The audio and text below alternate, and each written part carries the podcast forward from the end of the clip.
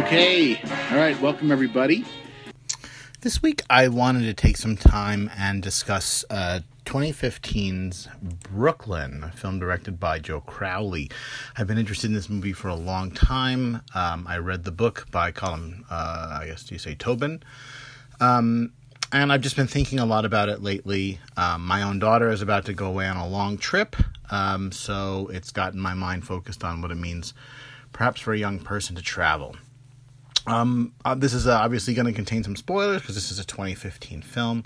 The movie stars uh, Saoirse Ronan as a young Irish girl who comes to Brooklyn in 1951 and essentially chronicles her first year in the United States. Um, as I said, Saoirse Ronan plays Eilis Lacey, uh, who's from Enniscorthy um, in southeast Ireland, uh, where she lives with her mother and her older sister Rose. Uh, one of the sort of themes of the opening of the movie is she's a little bit outshined by her older sister Rose, who is uh, extremely pretty and uh, popular. Um, the town of Enniscorthy that they live in is portrayed as beautiful and quaint, but also economically depressed and somewhat stifling. Uh, Eilis works uh, in a essentially a shop or a, a small grocer run by uh, a character named Miss Kelly, who is incredibly uh, short with the girls under her charge, uh, terse with, and rude with customers, and overall an, an especially unappealing character. Miss Kelly is played by Brid Brennan, who does a very, very nice job of uh, making the character interesting to watch on the screen. Um, assisted by a, a, a, Catholic priest, Father Flood. Um, arrangements are made for Eilis to go to the United States and get a job. Uh, much of the early part of the film focuses on her shipboard journey to uh, the New World, and the scenes aboard the ship are extremely well done. Um, you are very much there on the boat with her. It does not feel like a set. Uh, it's very convincing that you're on a boat crossing the ocean. And the shipboard journey has a, a lot of a lot of benefits that pay rewards later in the film.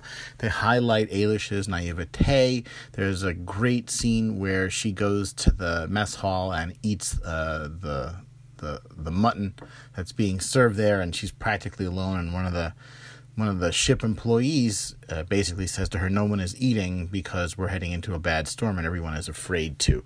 And then she realizes that in her in her desire to eat something, uh, she has now made a fatal error. The storms come, the ship is thrown all around.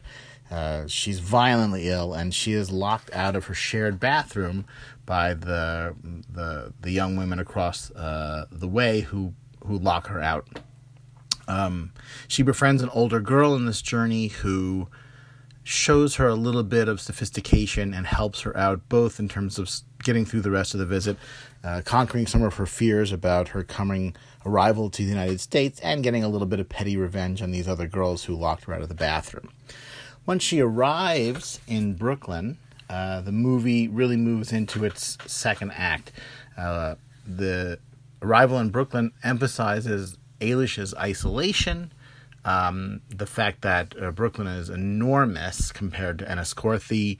Uh, she is surrounded by people of all races and ethnicities. There are several interesting scenes of her just walking the streets of New York to show the diverse range of people all around her, including African Americans, which you kind of get the impression there aren't a lot of in Ireland.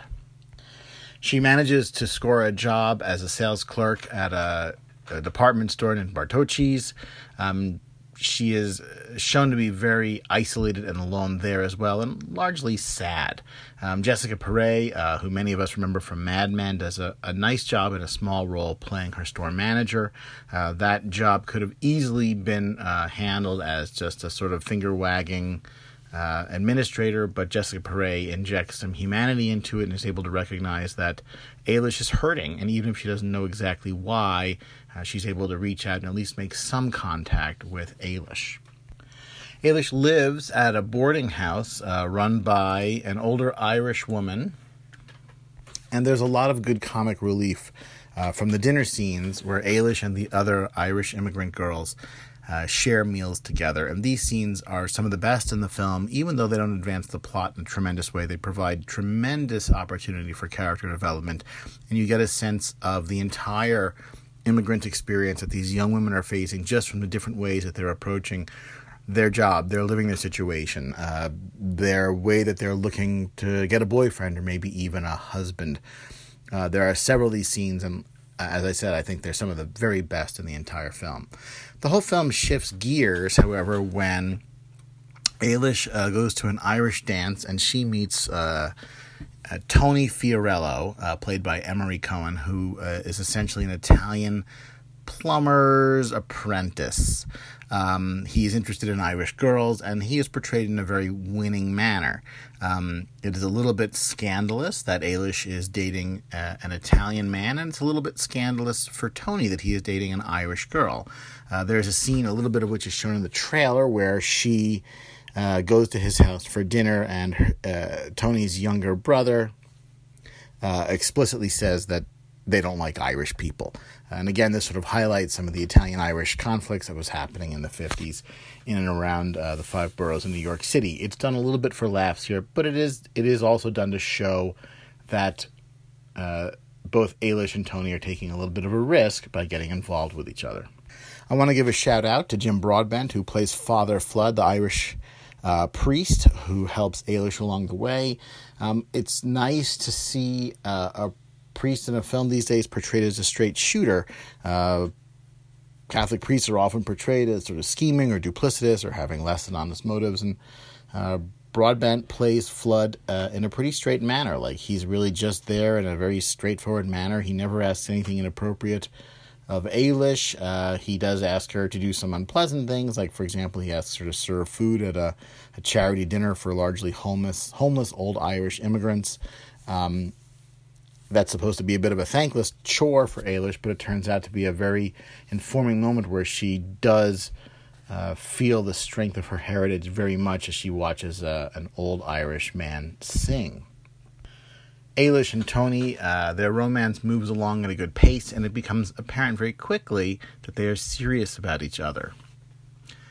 The movie takes a sharp left turn when uh, Eilis's older sister Rose suddenly dies, and Eilis is forced to abruptly uh, return to Ireland uh, for the funeral.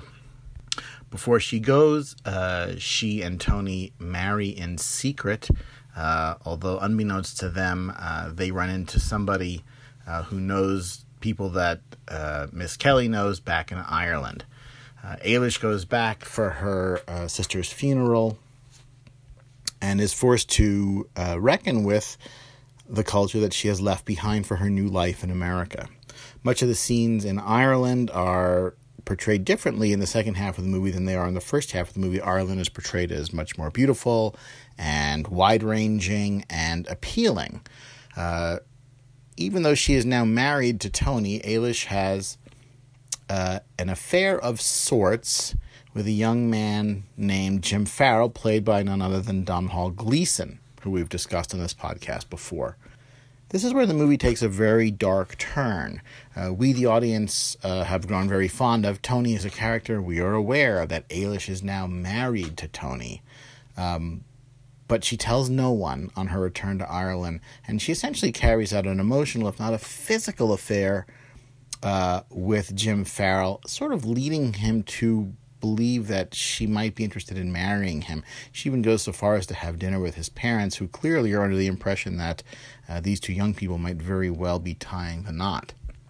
Miss Kelly resurfaces at the end of the film, um, having uh, essentially uh, realized that Eilis is married and is lying about it. She confronts Eilis in a very good scene.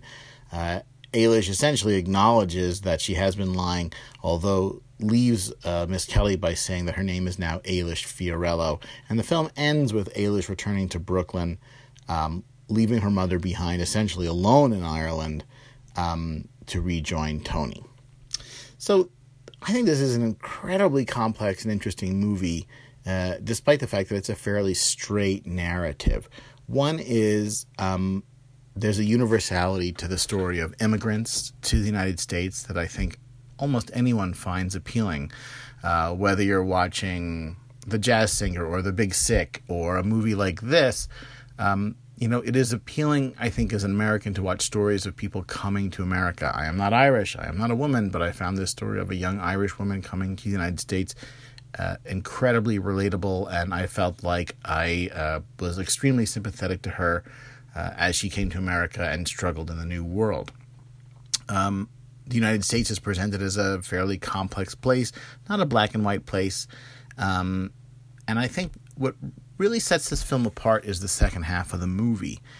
Eilis is both the hero and the villain of this story, and really in the first half of the movie, you have no reason not to root for Eilis.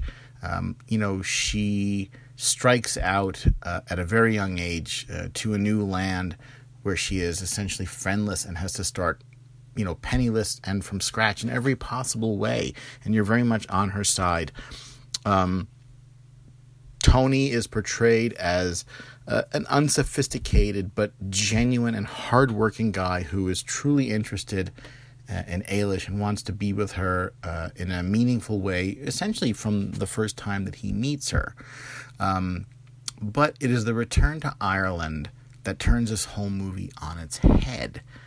Eilis, upon her return to Ireland, really shifts from being the heroine of this film to really being as I used the term earlier, she's a little bit the villain, and she is the agent of most of her own, if not all of her own troubles.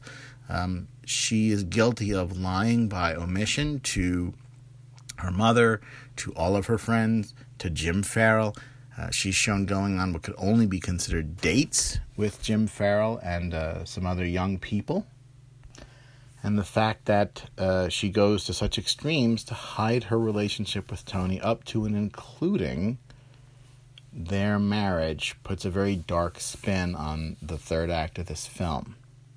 Eilis is suddenly shown to have um, some inner darkness that we haven't seen, to be capable of doing very negative things that the entire movie up to this point hasn't let us see. The ultimate resolution of the movie uh, leaves Eilis as somewhat of a scandalous figure in Ireland. You could imagine that now that she is outed by Miss Kelly, who is portrayed as maybe being evil but not stupid. Uh, Eilis essentially flees the country, uh, leaves her mother all alone, right? Her one daughter is dead. Her other daughter is, for all intents and purposes, gone to America. Gone to America, as they used to say.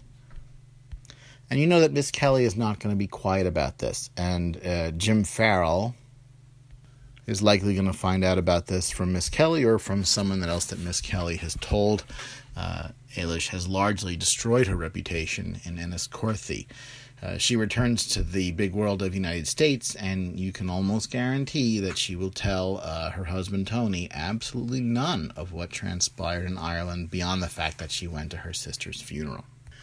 There is a phenomenal scene uh, towards the end of the film uh, where Eilis makes her second um, east to west transatlantic crossing and she gets uh, on her uh, way back to the United States after uh, leaving to return to Tony. Um, she gets to play the older, more sophisticated girl to a young uh, girl who is meant to essentially be in Eilis's prior position, about to start her new life in America. It's a very, very good scene, and it shows that Eilis has grown a little bit. She's a little more sophisticated. Uh, again, we've now learned that she has a darker side, but it doesn't stop her from reaching out and helping the younger girl. Clearly, the heart and soul of this movie is Saoirse Ronan, who is in virtually every scene. Um, she carries this entire movie in just a, an incredibly captivating way. Uh, you really can't take her eyes off of her, whether she's playing Eilis is happy or sad or frightened or alone. Um, it's extremely gripping and convincing. And again, um, you know, I was sitting in a theater with my popcorn and my soda, but nonetheless, it was very easy to believe that I was in uh, 1951 Brooklyn. Um, I think that Emory Cohen deserves uh, props for his portrayal of Tony. Uh, this was the first film I can recall seeing him in, and he's very, very winning. I think it's easy to play this part as a sort of aw shucks doofus, and he doesn't really do that. Um, you know, he's he's shown to be a manual laborer. He talks about the the unglamorous life of a plumber, uh, clearing toilets. Um, his uh, family are shown to live in a neat but extremely small and crowded apartment. and I think that he does about as much as the with the role as he possibly could. Uh, Tony is never shown to have a hidden agenda or a darker side, so he's a little bit limited in what he's given. But again, he does a good job at it. Um, Domhnall Gleeson is very good in this in his small role as Jim Farrell. He is meant to be a very charismatic and appealing character to make Eilis rethink everything about her decision to leave Ireland. Um, you know, it's it's interesting. Um, I we've talked about him on this podcast before. For example, in the context of uh, Dredd, I think um, you know, this is a much better role for him than, for example, what he's been given to do in Star Wars The Force Awakens or Star Wars The Last Jedi. I'm sure he made gazillions of dollars more for his Star Wars roles than he made for Brooklyn. But, you know, I think in a role like Brooklyn or a role like Ex Machina or even his small role, for example, in True Grit, um, you see that he is really capable of doing quite a lot as an actor. Um, and it's funny because uh, just a week or so ago, I was uh, foolishly rewatching parts of The Last Jedi, and I was just thinking how terrible his portrayal was in that. But again, I'm sure it's just the material that he's given. Uh, the movie is directed by John Crowley, who I think deserves nothing but props. Um, this is a you know a tough movie to pull off, and I think that uh, handled the wrong way, this becomes a lifetime style movie that's just over the top schmaltz, and they kind of avoid that in this. Uh, the sentiment in this movie feels much more genuine and less forced. Uh, the screenplay is by Nick Hornby, again based on the novel by Colm Tóibín. I've read the novel. The novel follows this fairly closely, uh, and if you like the movie, I would certainly recommend the novel. Um, the movie performed very well, making about uh, six times its budget of $11 million. So I think it's rewarding for me to see a, a film like this get uh, a big distribution and a lot of viewing and a lot of awards. Again, um, definitely a, a, hit. I think about this movie quite a lot of the time. I'm interested in immigrant tales, uh, and I think this is definitely one of the better ones we've had handed to us in the past couple of years. Um, I also especially like the fact that it was largely a straight drama with a little bit of comic relief, mostly surrounding the dinner table scenes. I think we'll wrap there, but again, um, if you haven't seen it, uh, it's definitely worth a watch. And I think you have seen it, it's worth seeing twice. I actually saw this movie uh, two or three times now, um, and I think that I've gotten something different out of it every time. So it's definitely worth it. Um, enjoy, and we'll be back again soon with another podcast. Thanks, everybody.